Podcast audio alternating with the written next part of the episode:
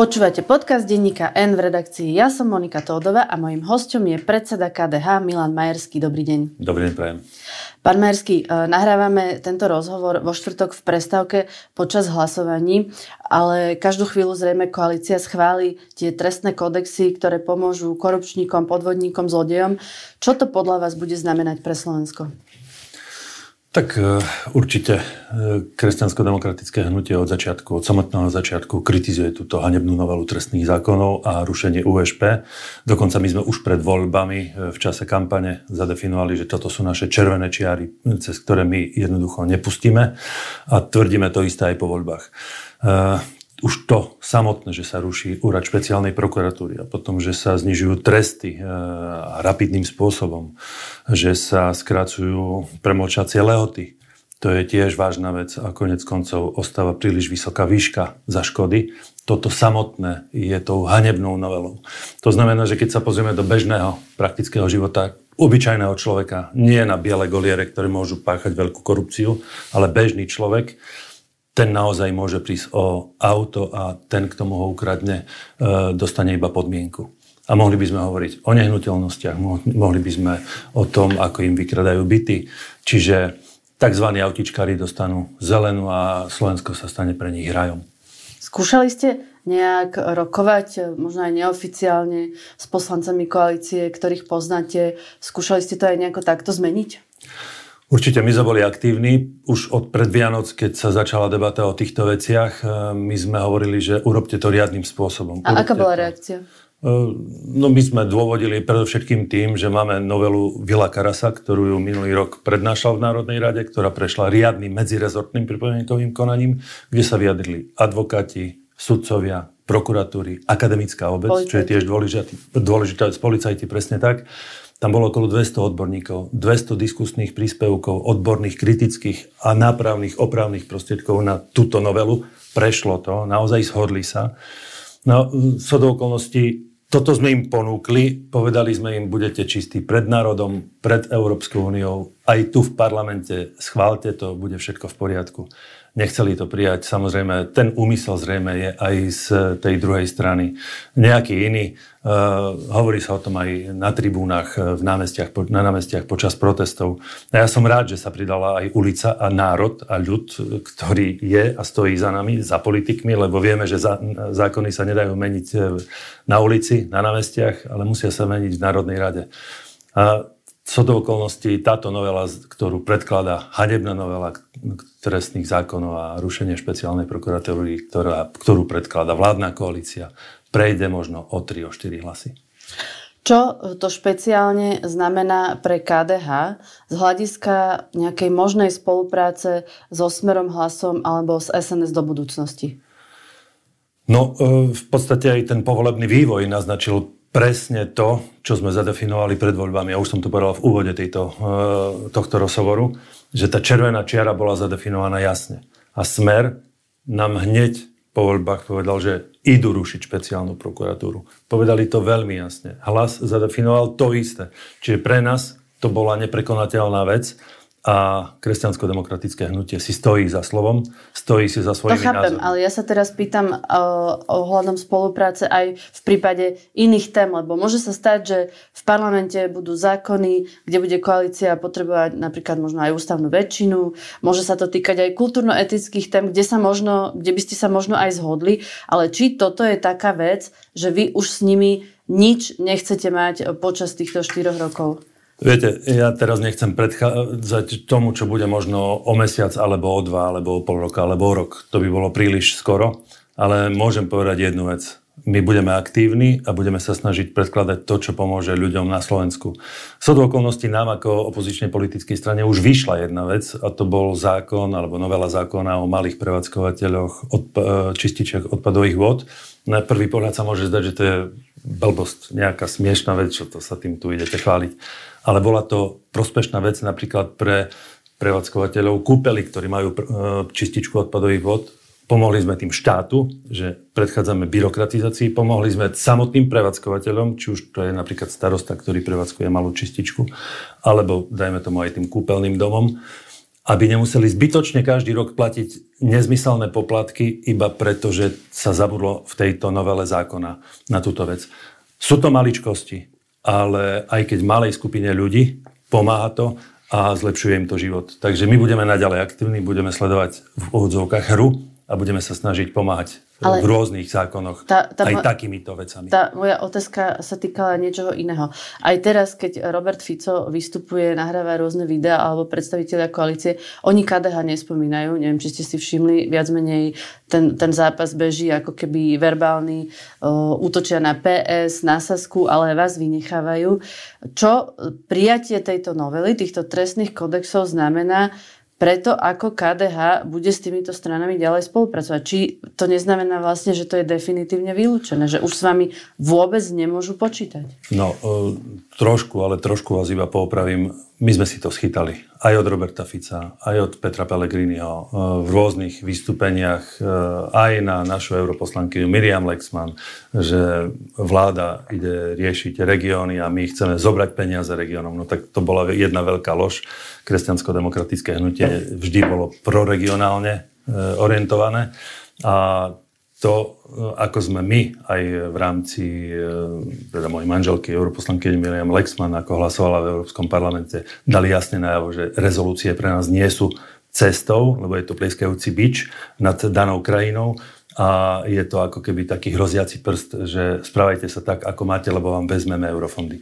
Ale odbočil som od témy. Podstatné je jednoducho to, ak máme napríklad zákon, o, um, ktorý sme predkladali, predkladali e, promovali, môžem povedať, e, v predvolebnej kampani o tom, aby bolo viac volebných obvodov. A na to treba 90 poslancov, lebo predchádzajúca vládna koalícia si to zabetonovala 90 tak my budeme určite e, robiť všetko preto, aby bolo viac regionálne zastúpenia aj v Národnej rade. Čiže môže sa stať, že s nimi budete hlasovať? Môže sa stať, že my naše hlasy priložíme k niečomu, čo sme mali my vo volebnom programe. Určite nie k niečomu. Čiže nie sú sme... tie trestné kodexy definitívna stopka pri hociakej inej téme? Bude to predmetom debat aj v rámci klubu KDH, ale na začiatku, keď sme nastúpili do Národnej rady, sme zadefinovali, že toto je napríklad jednou z kľúčových vecí, ktorú by sme chceli presadiť. Viac volebných obvodov. Sme jediná krajina Európskej únie, ktorá má jeden jediný volebný obvod a toto určite treba zmeniť.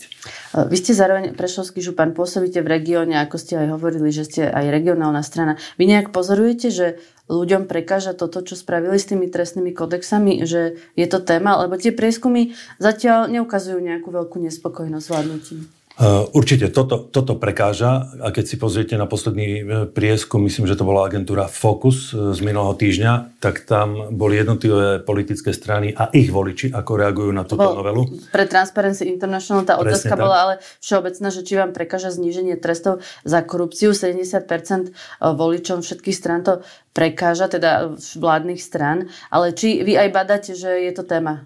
Medzi ľuďmi. Tam v tom je aj odpoveď, e, lebo dokonca až 79%, 80, pardon, 89% voličom KDH to prekáža.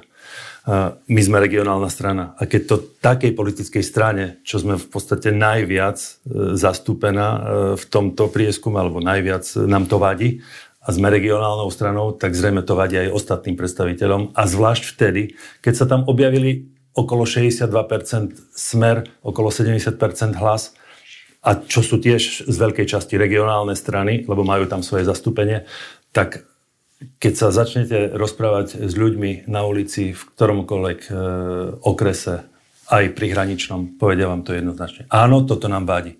A za tým si stojím, ja s ľuďmi debatujem naozaj, nemám voľný víkend a tí ľudia vám to potvrdia. Tak táto hanebná novela trestných zákonov alebo trestného zákonu e, naozaj vadí. Ak by ste sa niekedy v budúcnosti dostali do vlády, vy viete voličom slúbiť, že budete znovu za to, aby sa zriadil úrad špeciálnej prokuratúry? My sme to mali ako červenú čiaru a myslím si, že za 20 rokov fungovania úradu špeciálnej prokuratúry e, tento úrad priniesol výsledky. Boli zadefinované určité problémy a my ich vidíme nesúhlasíme s prehnanou policajnou aktivistickou činnosťou, že ráno o 5. vyvalia niekomu dvere a pred zrakmi manželky a deti vezmu človeka do celý predbežného zadržania. S tým nesúhlasíme. Dá sa takýto človek, pred, ktorý je podozrivý, lebo po dvoch dňoch ho púšťajú potom späť. Tak niekedy sa, dá, niekedy sa nedá. Čiže Ale ak je niekto podozrivý, tak asi vo väčšine prípadov sa ho je. Čiže s tým nesúhlasíme. Ľudia a... nechodia dobrovoľne na policiu, keď ich chce zadržať. To viete. Inak Áno. by sme nemali e, dôstojníkov tajnej služby na úteku. E, Aj to sa stáva. Aj to sa stáva, áno, súhlasím s vami, ale e, ten prehnaný policajný aktivizmus, to sme kritizovali aj predtým, kritizujeme to aj teraz. Nech sa to urobí iným spôsobom, ale určite by sme chceli, aby takýto úrad fungoval. Ako vnímate to, že tento týždeň si vláda aj zdvihla platy na dvojnásobok a to spôsobom, že to vlastne urobili cez paušálne náhrady. Čiže ministri zhruba už nemajú tých 5 tisíc eur, 5-6, ale 10-11 tisíc. Áno. Uh, trošku mi je ľúto, že nedvihli platy opatrovateľkám, trošku mi je ľúto, že nedvihli platy učiteľom, zdravotným sestram a tým, ktorí majú nízke platy alebo majú možno najnižšie platy v spoločnosti ale že urobili to takým spôsobom. E, dalo sa to urobiť aj zákonnejším spôsobom, aby to, bol riadny, aby to bola riadna zmena zákona a narast platov e, s, normálnou, s normálnym rastom, či už v rámci inflácie alebo podobne. E, uvedomujem si na jednej strane aj to, že tie platy ministrov boli naozaj nízke. Veď primátor ktoréhokoľvek okresného či krajského mesta už teraz mal vyšší plat ako, ako minister. A toto, toto nebolo určite z takého bežného ľudského pohľadu správne. Ten minister má veľkú zodpovednosť, ale nemali to robiť teraz, nemali to urobiť takým spôsobom. A ak to robili, mali to robiť tak, že sa mali vyhnúť platy aj tým zdravotným sestram, učiteľom, opatrovateľkám a podobným profesiám. Ako dôležité sú podľa vás z hľadiska toho, čo sa teraz e, všetko deje, prezidentské voľby? Ja si myslím, že to celé sa začalo diať práve kvôli prezidentským voľbám, práve kvôli tomu, že Peter Pellegrini chcel stihnúť e, viaceré veci ešte do prezidentských volieb a preto to bolo všetko tak e, rýchlo šité horúcou ihlou. Prezidentské voľby výrazným spôsobom vstúpili do tohto e, povolebného vývoja a najviac ovplyvnili tú rýchlosť všetkých krokov a konaní. Vy sa stotožňujete s tou ideou, že Smer, Hlas a SNS nemôžu mať všetko, že o to v tých prezidentských voľbách ide? Tak je pravdou, že mal by byť určitý balans v tej politike, e, tie protiváhy, aby tie pohľady a možno aj tie, tá rozhodovacia činnosť e, bola v určitých protiváhach. Otázkou je, že ak by e, bol niekto iný možno vo vláde a viedol by preferenčne možno Korčok, tak bolo by to, to isté o, o 3-4 mesiace. Takže, ale tá vyváženosť v politike by mala byť, e, som o tom presvedčený. Čiže o čom sú tieto prezidentské voľby podľa vás? Tieto prezidentské voľby zobrazia e, aj ten boj o rušenie špeciálnej prokuratúry. Myslím si, že toto bude silne evokovať e, v mysliach ľudí, že toto nemali urobiť. E, prezidentské voľby zobrazia aj e, hanebnú novelu trestných zákonov a zobrazí sa to podľa mňa vo výsledku. Nechcem byť nejakým pred, nechcem predpovedať už dopredu, ako to skončí, ale toto výrazným spôsobom ovplyvní samotný výsledok.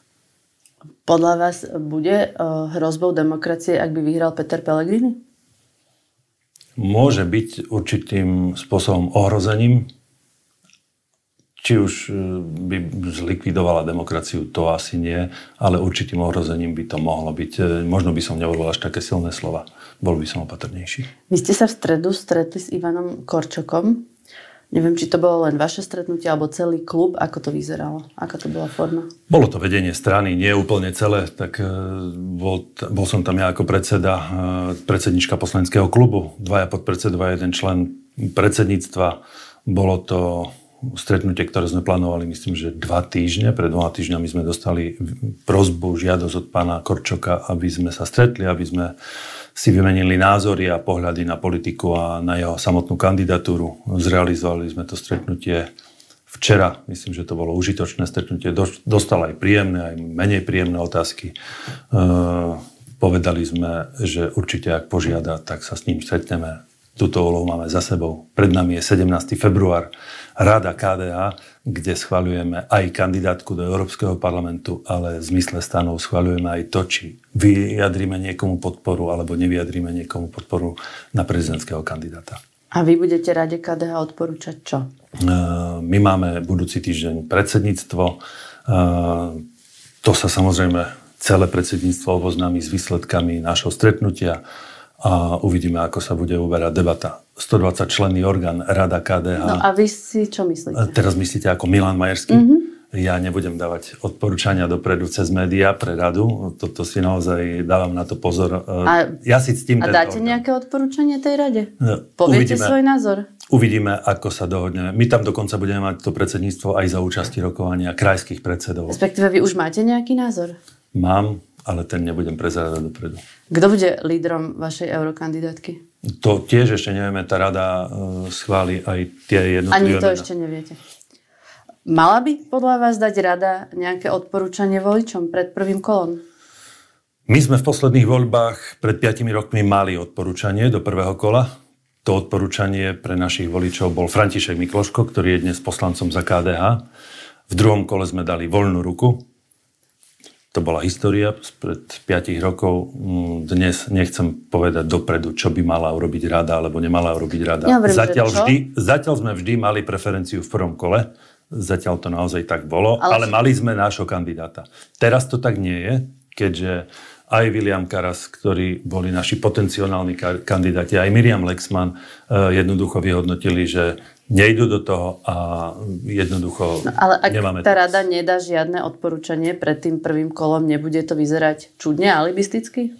Mm, nemyslím si, že by to rovno bolo niečo alibistické. Kresťansko-demokratické hnutie vždy v druhom kole e, malo natoľko silných a Prvý. rozumných, aj v prvom, ale aj v druhom e, voličov, že nemuseli teraz čakať, e, čo im nadiktuje politická strana, a tak musíte voliť. voliť. E, ja verím, že to dopadne dobre a aj tá rada bude radou, ktorá dá jasný signál.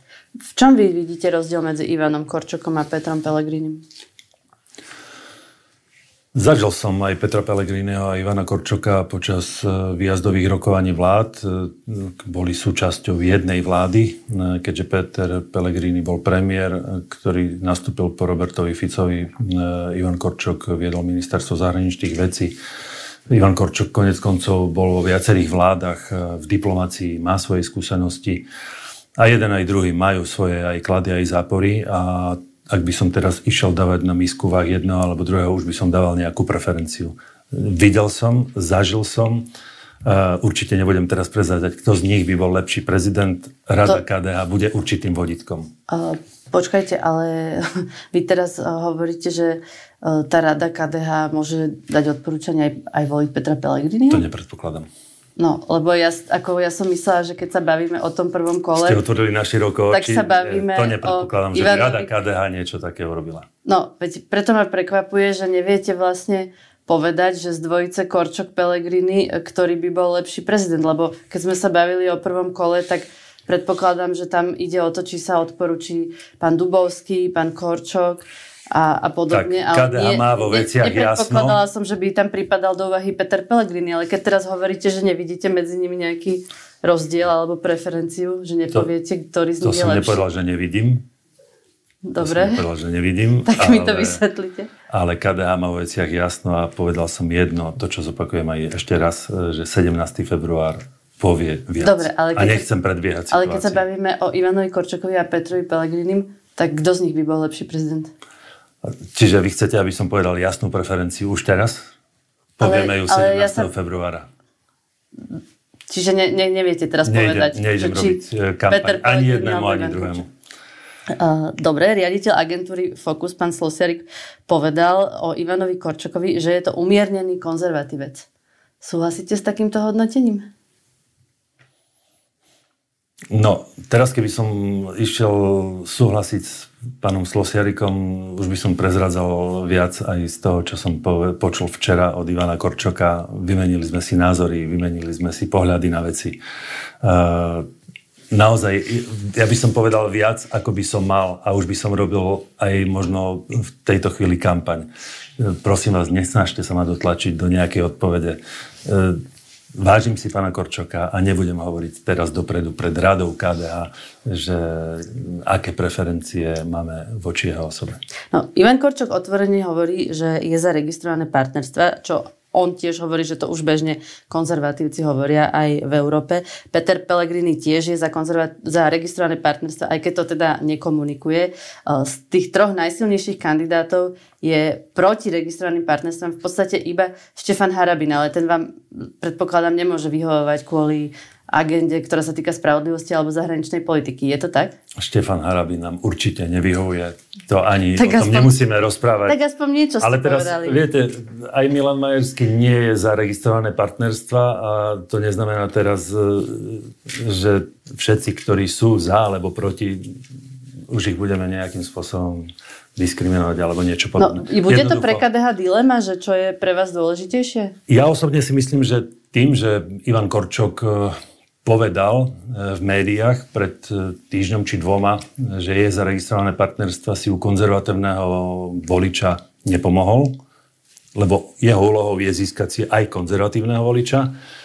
A nechajme to na konzervatívcoch, či tie plusy, ktoré sú na jeho osobe, umierneného konzervatívca, ako ste pred chvíľou povedali, prevážia. Ale tak aj Ivan Korčok to o sebe hovorí, prevážia a presvedčí ľudí, aby mu dali hlas. Konec koncov, keď sa o tom bavíme. Prezident predsa nerozhoduje o registrovaných partnerstvách, o tom rozhoduje parlament, jemu to pristane iba na podpis v prípade, že by to bolo. Ja nepredpokladám, že v krátkej dobe niečo také nastane. Môže sa stať aj to, že podporíte Patrika Dubovského? Môže sa stať, ja to nevylučujem. E, taká situácia kľudne pokojne môže nastať. E, Patrik Dubovský e, mal s nami stretnutie zhruba pred e, dvoma týždňami. E, stále je ale členom politickej strany za ľudí, takže e, neviem, ako budú reagovať naši voliči. A hlavne členovia, alebo členovia a členovia rady KDH rozhodujú o tom, komu dávame podporu. No, ak by ste ho podporili, hypoteticky, tak potom by zrejme bola na mieste otázka, prečo ste mu nedodali podpisy už dávnejšie a prečo už dávnejšie nekampaňoval, nie? No v tejto otázke som, v tejto predchádzajúcej odpovedi som dal aj odpoveď na túto ďalšiu.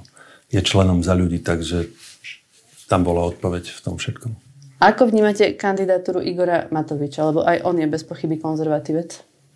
Ale veď Igor Matovič nechce byť prezidentom. Ale kandiduje. No to je, to je presne to. Ja som si prečítal zo pár takých vyjadrení, že kandidujem a nechcem byť prezidentom. Aj Patrik Dubovský, myslím, že pre postoj sa vyjadril nejak podobne, že kandidujem preto, aby som získal konzervatívneho voliča, aby som v konečnom dôsledku v druhom kole podporil Ivana Korčoka.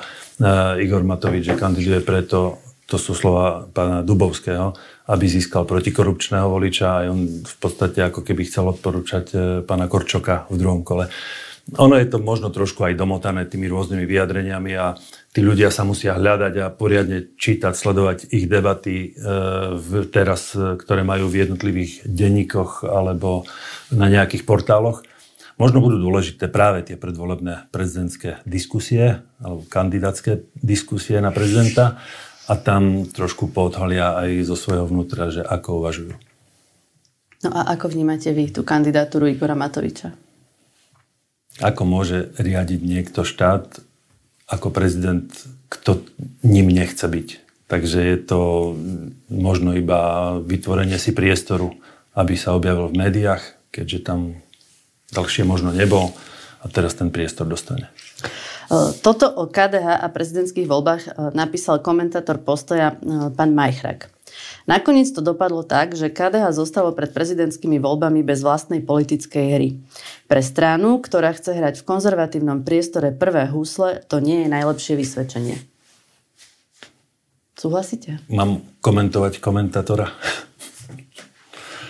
si myslím, že kresťansko-demokratické hnutie splnilo jednu zo svojich historických úloh. Po 8 rokoch zatiaľ žiadna politická strana sa nevrátila späť do parlamentu.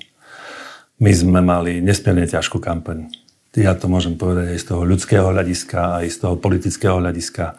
bola náročná po každej stránke. A touto cestou chcem aj poďakovať celému týmu predsedníctva, ale aj našim členom, ktorých máme takmer 6,5 tisíc, že sa oddali do toho a sme dokázali túto historickú úlohu splniť. No a, a čo tie a teraz, prezidentské voľby, tam už ste nevládali? A teraz si predstavte, že zrazu paralelne máte ťahať dve veľké kampane v tom ťažkom, náročnom čase. Tak. Iné strany to zvládli? Bolo to, ja to poviem rovno, bolo to nad naše sily. Nebudem tu hrať ani divadlo, ani nič podobné. A povedali sme si, radšej zíďme z kratšej cesty, venujme sa ďalej e, ďalším témam. Našou témou je, sú eurovoľby a jednoducho v prezidentskej kampani e, budeme sledovať hru a ten 17. február, už to hovorím asi teraz desiatýkrát. No ale je to v poriadku, ja, že takto otvorene poviete, že prezidentské voľby sú nad vaše síly, lebo potom komu nechávate ten konzervatívny priestor v tých prezidentských voľbách? Ľuďom ako Štefan Harabin. Keď vy vlastne na tom nepracujete, nie že týždňa alebo mesiace, ale veď na to sa asi treba chystať aj roky, nie? že budú prezidentské voľby a že by tam mal byť nejaký seriózny konzervatívny kandidát. Teraz to hovorím z pohľadu vašej strany. No som prekvapený, že v denníku hovoríte z pohľadu našej strany to, ale dobre, beriem to. Jednoducho, skúste akceptovať aj to, že kresťansko-demokratické hnutie chcelo splniť svoju domácu úlohu. Dostať hnutie do parlamentu. To sa nám podarilo a nemyslím si, že e, nejakou psou povinnosťou každej politickej strany je vždy mať svojho kandidáta. A musíme ho mať, aj keby čo bolo. Nemusíme ho mať. Zoberte si historicky, keď prebiehali prezidentské voľby, že z radou KDH naraz v jedny prezidentské voľby boli aj bývalí viacerí členovia KDH. Viacerí. Aj dvaja, aj traja. A toto médiá výrazným spôsobom kritizovali, mali výhrady, že koľko bývalých KDH kandiduje. A teraz sme tento priestor uvoľnili a, zase a, nepostavili sme, a nepostavili sme žiadneho kandidáta a opäť je tu kritika. Ani tak, ani tak. Ani tak nie je dobré, ani tak nie je dobré. Jednoducho, o 5 rokov sa kresťansko-demokratické pripra- hnutie pripraví na to, aby sme postavili naozaj seriózneho, solidného človeka, ktorý presvedčí národ a dúfajme, že budeme mať konzervatívneho prezidenta o 5 rokov. Viete, že o 5 rokov to bude oveľa ťažšie ako teraz, keďže bude môcť kandidovať úradujúci prezident a ten väčšinou má e, veľkú šancu obhajiť svoj post. My sa veľkých víziev nebojíme. E, je to tak, že e, KDH bolo za to, aby tie opozičné protesty sa organizovali aj spolu so stranou pána Matoviča? Je to tak. My sme od samotného začiatku týchto protestov povedali, aby sa celá opozícia spojila v boji za spravodlivosť. Spravodlivosť je univerzálna téma ktorú, ktorá by nás mala spájať. A ja som povedal, že poďme na námestia nie Tam by vám tá nenormálnosť Igora Matoviča neprekážala? No to nebudem komentovať. Dobre? No ako, ako ste sa s tým vysporiadali?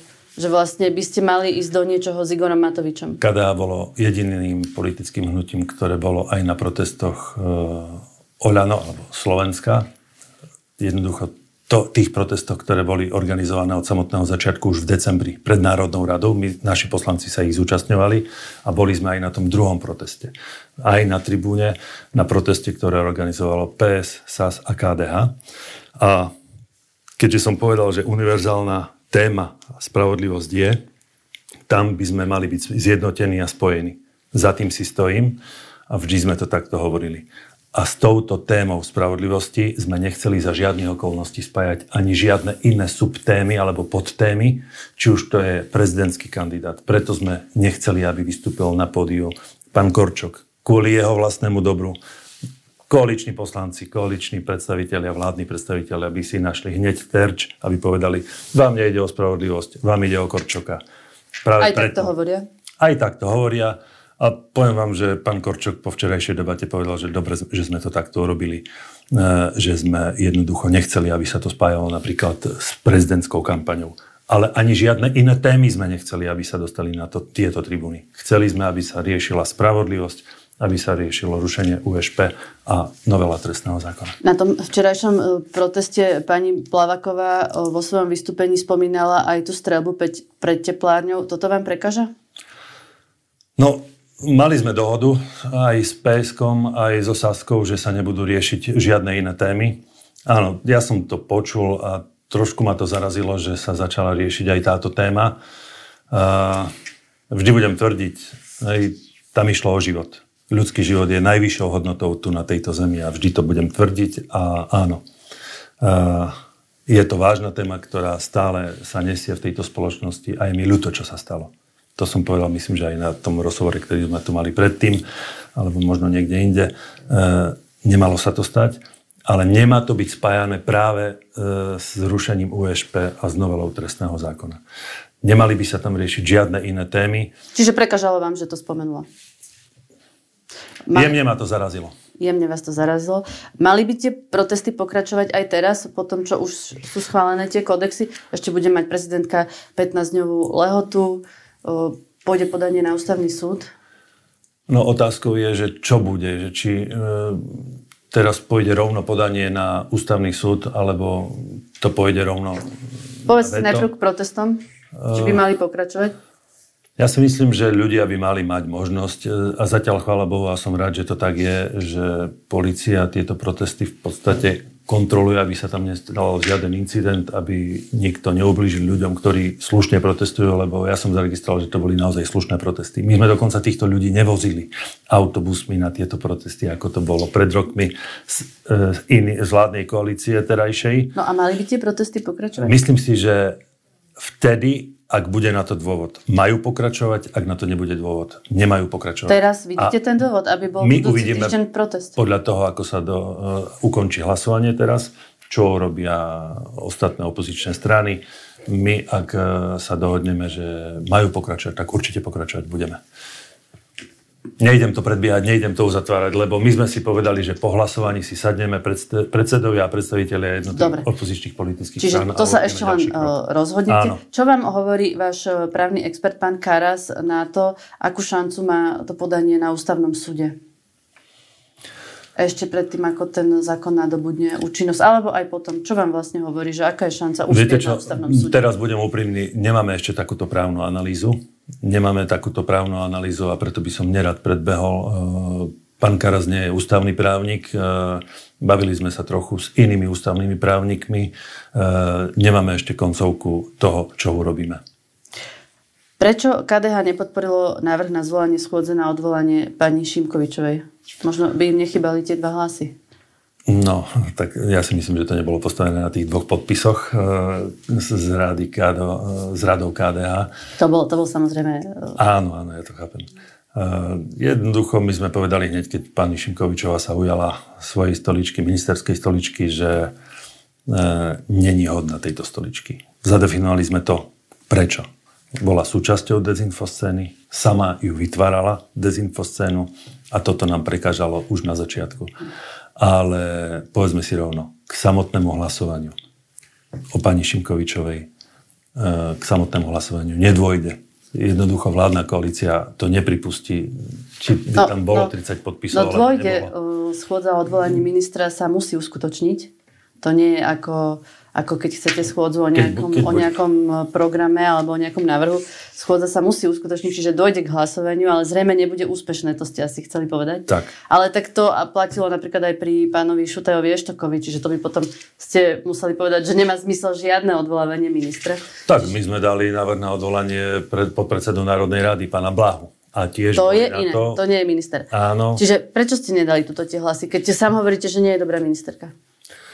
Uh, je to najvyšší, najvyššia inštácia v podstate, kde by, okrem premiéra samozrejme a vyslovenia dôvery vláde, e, dohodli sme sa jednoducho v KDH tak, že nedodáme tieto podpisy, nebudeme sa tejto témy, v tejto téme nejak angažovať. E, či už možno vo finále, ak k tomu dôjde, e, dáme voľnú ruku našim poslancom alebo nie, uvidíme v najbližších dňoch Nechcem znovu v tejto chvíli predbiehať. Taká, taká bola dohoda, že jednoducho podpisy nedodáme. Ja viem, že tam boli zamotané ďalšie e, subtémy, dôvody, 180 podpisov kultúrnej verejnosti. 180 tisíc. 180 tisíc e, podpisov kultúrnej obce. E, naozaj, pani ministerka, konec koncov, kto vie, čo sa stane, či samotný premiér e, nevysloví nejakým spôsobom otázniky nad pani ministerkou? Nezdalo sa tak dnes na hodine otázok. Dokonca povedal, že veľmi rád príde ju podporiť počas tej schôdze. Posledná vec, ako vy vlastne vnímate to spojenectvo s PS a SAS, ktoré v tej opozícii máte aj pri organizovaní tých protestov? Funguje vám to a je to možné brať za, e, za nejaký signál toho, že by ste spolu vedeli niekedy v budúcnosti aj vládnuť? Lebo niektorí komentári to tak interpretujú, že sa tak navzájom spoznáte a že, že to môže byť nejaký základ budúcej vlády. No, tak v niečom sa oťukávame, v niečom zistujeme, kto aký je. E, naozaj ja niektorých ľudí som už poznal predtým, niektorých spoznávam teraz. E, v podstate ja som nebol predtým poslancom Národnej rady a ani poslanci za PS, akurát tí zo SAS majú veľkú skúsenosť. E, Spojila nás jedna vec a to je boj za spravodlivosť, o ktorej sa tu bavíme už niekoľko minút. A naozaj, ak by to boli témy, tie univerzálne, v prípade spravodlivosti to je univerzálna téma, tak má to nádej na budúcnosť. A myslím si, že ak by sme nejakým spôsobom neodbačali do kultúrno-etických zápasov a bojov, aj vláda z PS by mohla mať zmysel aj vláda zo SAS by mohla mať e, zmysel. Ale o tom, kto vy, bude vytvárať najbližšiu vládu, rozhodnú voliči. Nerozhodneme ani my na tribúne, ani na námestiach, e, tie tri politické strany. O tom rozhodnú najbližšie parlamentné voľby, ktoré kedy budú, sami nevieme, lebo vieme, že táto vládna koalícia je e, dosť rozkolísaná. Jednak tým, čo počúvame od podpredsedu Národnej rady, predsedu SNS, a tým, čo sa deje v Národnej nedá, rade. nedá brať veľmi vážne, čo no, hovorí pán Danko, nie? No, sú tam určité imperatívy z jeho strany. A to viete, že je viac folklor ako nejaké reálne rozkolísanie? Možno, možno áno, ale sme svedkami e, krehkej väčšiny. A vidíme chaos. Táto vláda, ktorá prichádzala, hovorila o tom, že bude konečne pokoj, že bude poriadok a nie je tu ani pokoj a nie je tu ani poriadok, veď my v podstate nevieme, o čom bude a kedy bude hlasovanie na najbližší deň a dokonca ani v tá ten ani oni nevedia, deň, vyzerá to tak. Lebo je, to, je tu veľký chaos, je tu veľký neporiadok. A toto, toto som možno chcel aj zdôrazniť na záver, že jedno sa deklaruje a druhé sa koná. Nemôže sa hovoriť, že sme v centre Európy a chceme byť súčasťou Európskej únie a budeme schovávať vlajku Európskej únie do skrine E, vážime si post prezidenta, ale prezidentky obraz schováme niekde e, za skriňu. To urobí pán Blaha aj v čase, keď bude, nedaj Bože, ale e, Peter Pellegrini, jeho obraz by dal takže, takže predsa len nechcete toho Pellegriniho, keď hovoríte, že nedaj Bože. tak niečo som sa na záver dozvedela. Ďakujem veľmi pekne, že ste prišli. To bol predseda KDH Milan Majerský. Ďakujem pekne. Počúvali ste podcast v redakcii, ja som Monika Todová a do počutia na budúce.